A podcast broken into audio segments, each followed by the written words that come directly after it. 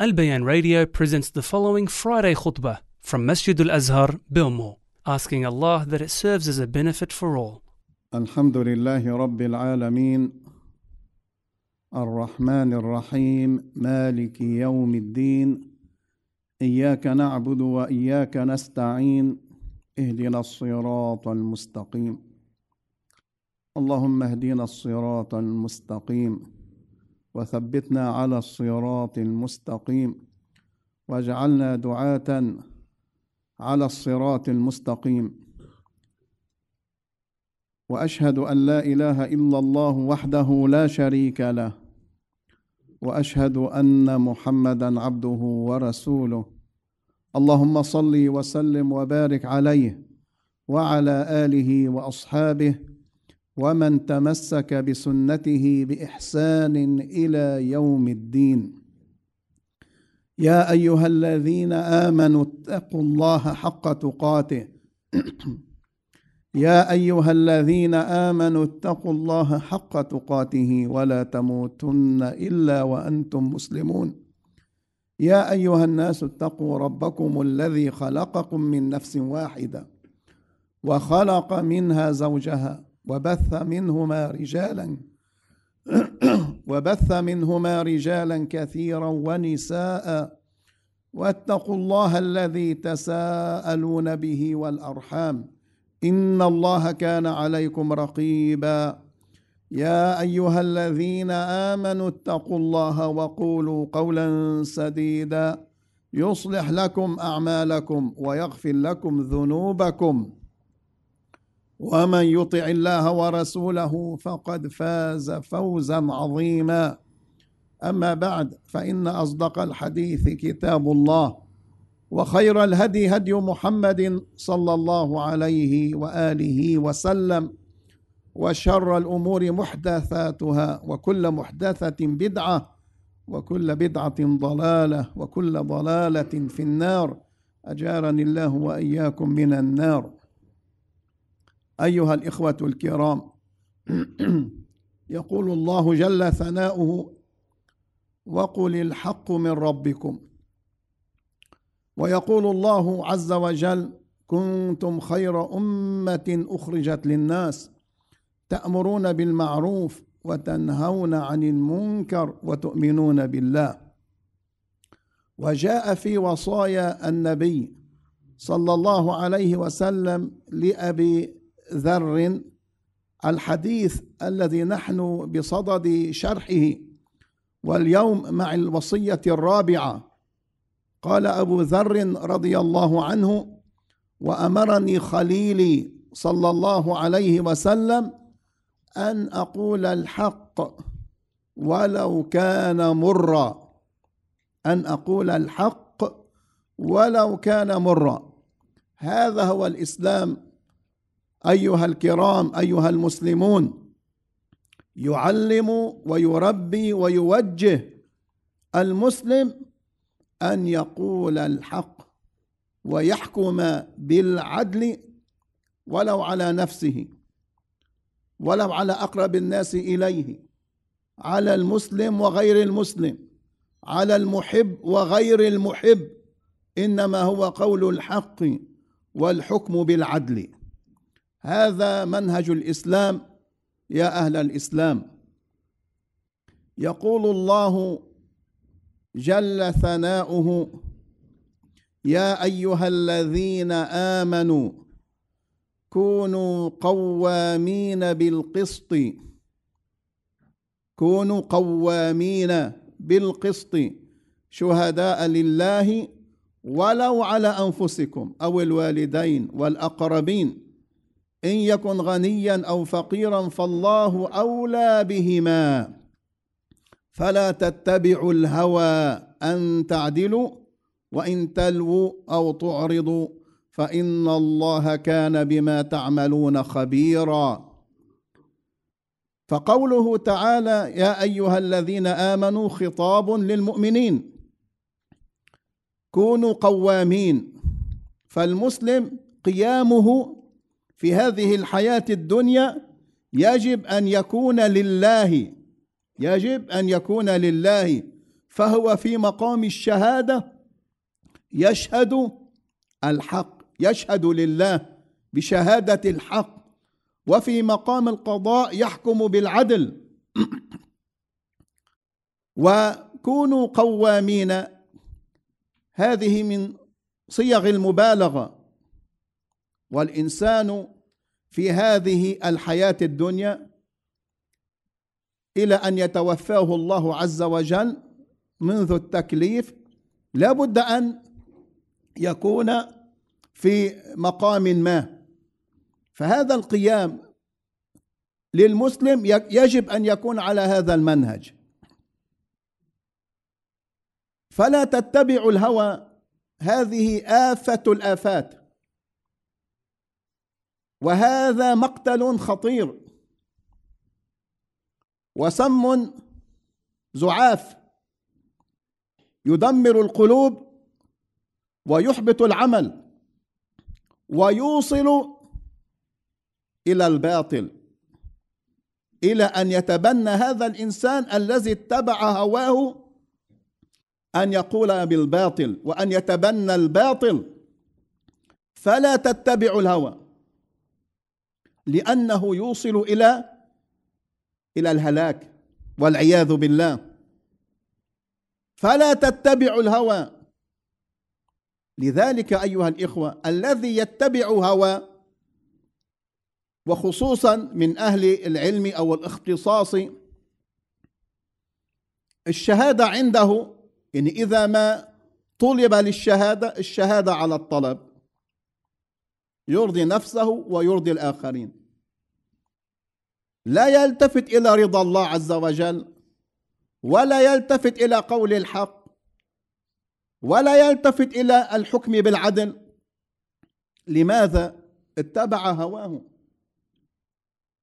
يريد أن يشبع غريزته. ولو خالف الكتاب والسنة الشهادة على الطلب الفتوى على الطلب الجواب على الطلب يفصله حتى يتناسب ويتواءم ويتوافق مع مصلحته مع نفسه مع هواه أو هوى من يتبع هواه والعياذ بالله. قوله تعالى أيضا يا أيها الذين آمنوا كونوا قوامين لله. شهداء بالقسط ولا يجرمنكم شنآن قوم على ألا تعدلوا اعدلوا. هو أقرب للتقوى واتقوا الله واتقوا الله. فنحن في هذا المقام لا ننظر إلى زيد أو عمر من الناس. قد يكون هناك مشكلة بينك وبين فلان ولكن إذا ما طلب منك أن تقول كلمة حق. يجب أن تقول هذه الكلمة ولو كان هذا في حق من تبغضه. لا يجوز أن يؤثر يؤثر هذا على على هذا المنهج ابدا. ولم نكره فلان من ركب له نركب له كل التهم ونفتري عليه ونكذب ونغش ونغش هذا لا يجوز أيها الإخوة. أن أنت كمسلم مطالب أن تقول الحق وأن تحكم بالعدل بغض النظر عن الطرف الآخر. قريب بعيد محب مبغض مسلم غير مسلم هذا موضوع يعني لا ندخل يعني لا يؤثر على على عقيدتنا أو على منهجنا. يقول تعالى وإذا قلتم فاعدلوا ولو كان ذا قربى لذلك أيها الإخوة آه، انفعالات الإنسان قد تؤثر.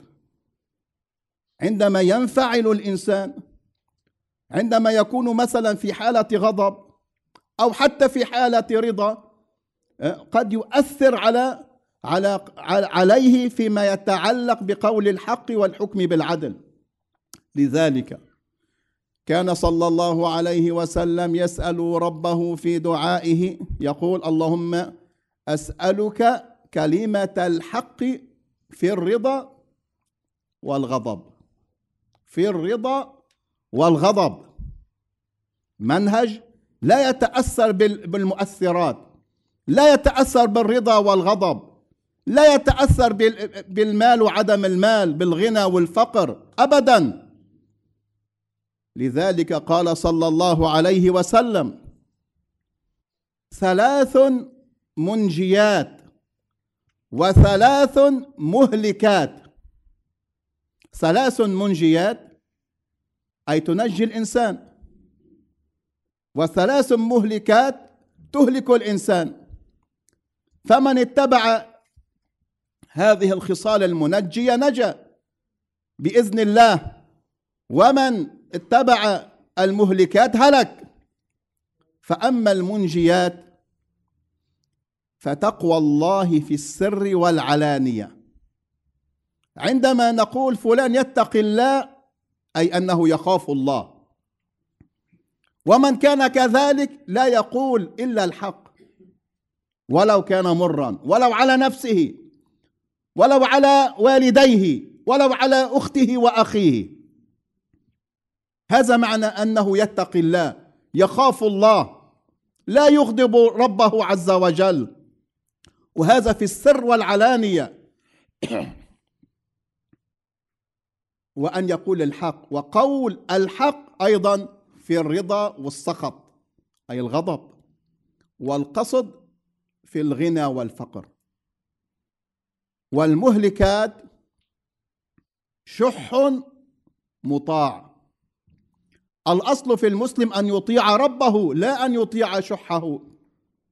في باب الأمر والنهي الله يقول لك أنفق. يأمرك بالإنفاق. يأمرك بإخراج زكاة مالك.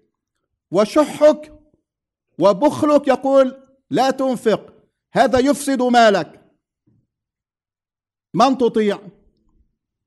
كثير من الناس يطيعون شحهم. ولا يطيعون ربهم في باب الأمر والنهي. وهذه مسألة خطيرة جدا. شح مطاع. وهوى متبع. والأصل في المسلم أن يتبع. اتبعوا ما أنزل إليكم من ربكم. لا يتبع هواه وإعجاب المرء بنفسه. فهذه الخصال الثلاث مهلكات. فالإنسان يجب أن يراقب نفسه وأن يحاسب نفسه. فإذا ما وجد شيئا من هذا من هذه الأمراض سارع إلى معالجتها بعبوديته لربه والطاعة لربه والاتباع لرسوله صلى الله عليه وسلم. أيها الإخوة كما يجب على المسلم أن يقول الحق. يجب عليه أن يعمل بالحق.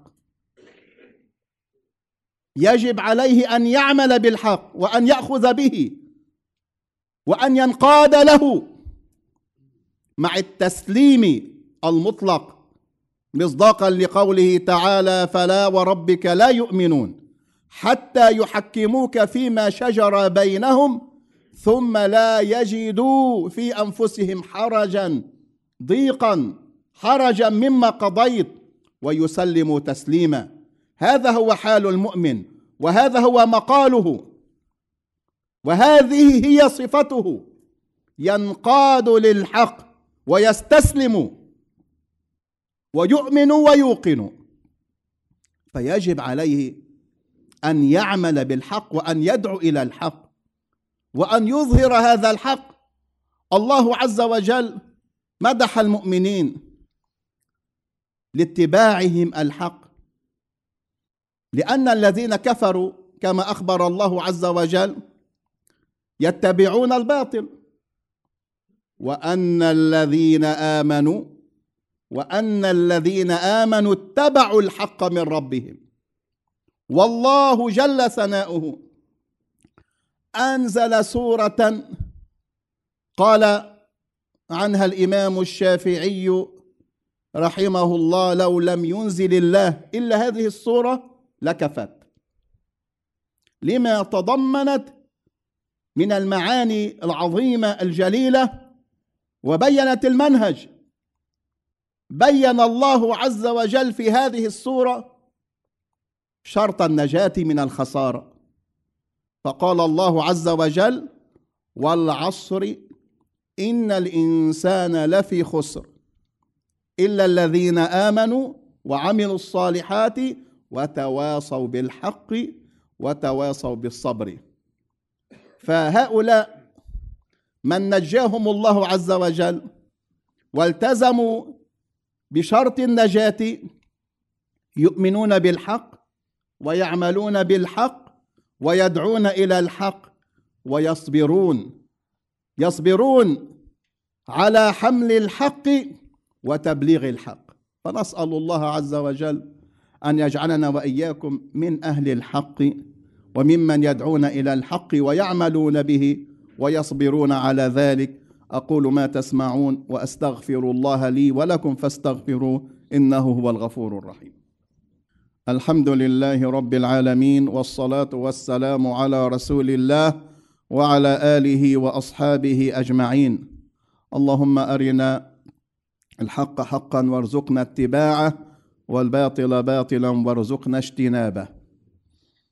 أيها الإخوة الكرام اعلموا أن الصراع بين الحق والباطل صراع قديم طويل وسيمتد إلى قيام الساعة.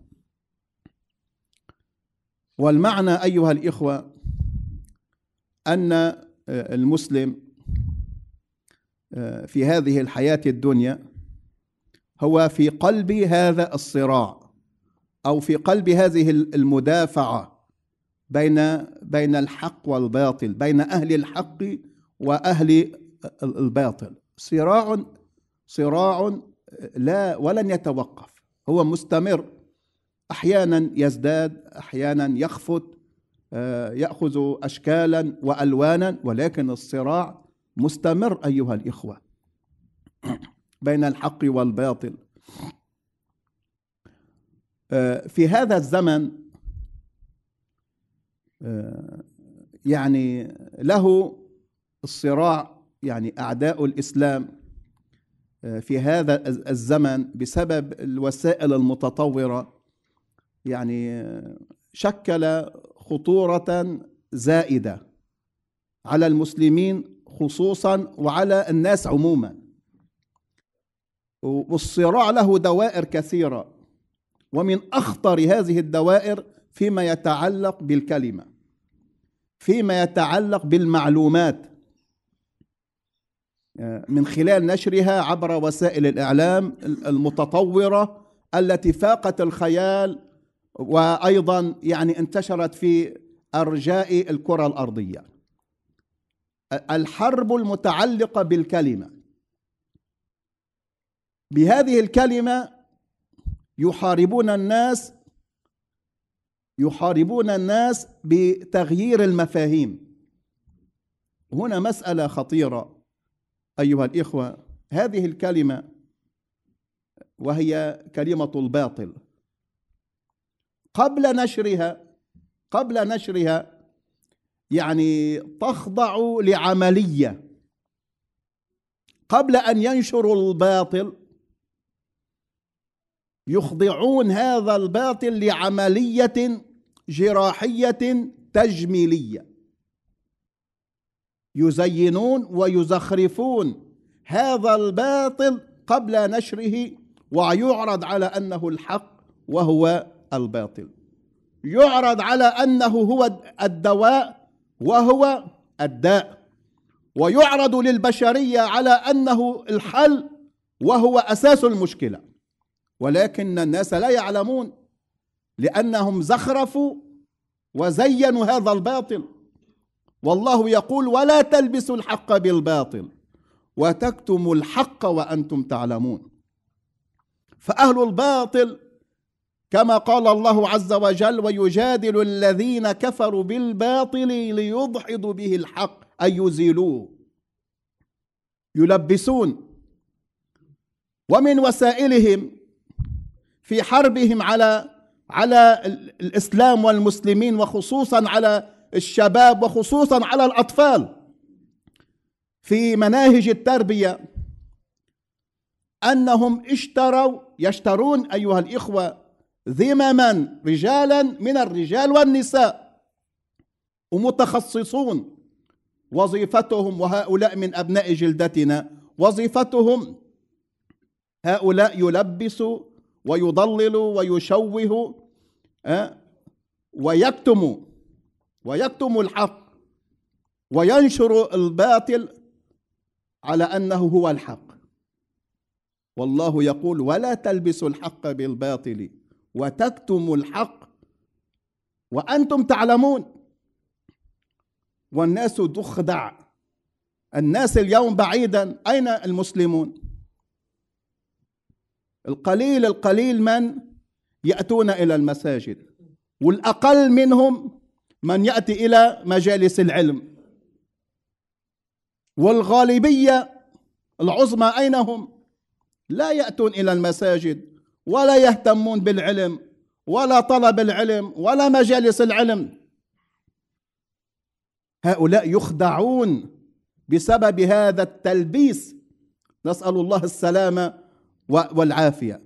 فهذا يعني هذا النوع من الحروب المنهجية أو الفكرية إن صحت العبارة من أخطر الحروب على المسلمين لأنها سبب في تغيير عقلية المسلم منهجية المسلم الذي يجب أن يتربى عليها على كتاب ربه وسنة نبيه صلى الله عليه وسلم حتى وصلوا الآن يعني وصلت بهم الجرأة والوقاحة أنهم يعرضون إسلاما لا علاقة له بالإسلام. فأين هم أولئك الذين يقولون الحق ولو كان مرا؟ مرا. أمام هذه الحملات المسعورة من أعداء الإسلام من داخل أمتنا ومن خارج أمتنا. فأسأل الله بأسمائه الحسنى وصفاته العلى أن أن يجعلنا وإياكم آه، من أهل الإسلام الذين يدافعون وينافع وينافحون آه، عن الإسلام وعن المسلمين. وأن يرد كيد الأعداء وأن يبطل سحرهم ومكرهم وكيدهم. اللهم صل على محمد وعلى آل محمد كما صليت على إبراهيم وعلى آل إبراهيم إنك حميد مجيد. اللهم بارك على محمد وعلى آل محمد كما باركت على إبراهيم وعلى آل إبراهيم إنك حميد مجيد. اللهم إنا نسألك في هذا اليوم وفي هذه الساعة أن تجعلنا من عبادك المؤمنين المتقين. اللهم اجعلنا من عبادك الصالحين المخلصين المخلصين. برحمتك يا أرحم الراحمين. اللهم نسألك العافية في الدنيا والآخرة. اللهم نسألك المعافاة في الدنيا والآخرة. اللهم احفظنا واحفظ أهلنا اللهم احفظ أولادنا اللهم احفظ بناتنا اللهم احفظ هذه الأمة المباركة اللهم احفظها بحفظك يا أرحم الراحمين يا ذا الجلال والإكرام يا ذا الجلال والإكرام يا ذا الجلال والإكرام. نسألك الهدى والتقى والعفاف والغنى ونسألك الجنة ونعوذ بك من النار. اللهم أمتنا على الكتاب والسنة. اللهم أحينا على الكتاب والسنة. ربنا يا ذا الجلال والإكرام. ربنا تقبل منا إنك أنت السميع العليم. وتب علينا إنك أنت التواب الرحيم. ربنا آتنا في الدنيا حسنة وفي الآخرة حسنة وقنا عذاب النار. اللهم إنا نعوذ بك من الفتن. ما ظهر منها وما بطن. اللهم اغفر لنا ولوالدينا ولمن له فضل علينا وللمؤمنين والمؤمنات الأحياء منهم والأموات. اللهم صل وسلم وبارك على عبدك ورسولك محمد وعلى آله وأصحابه أجمعين واقم الصلاة.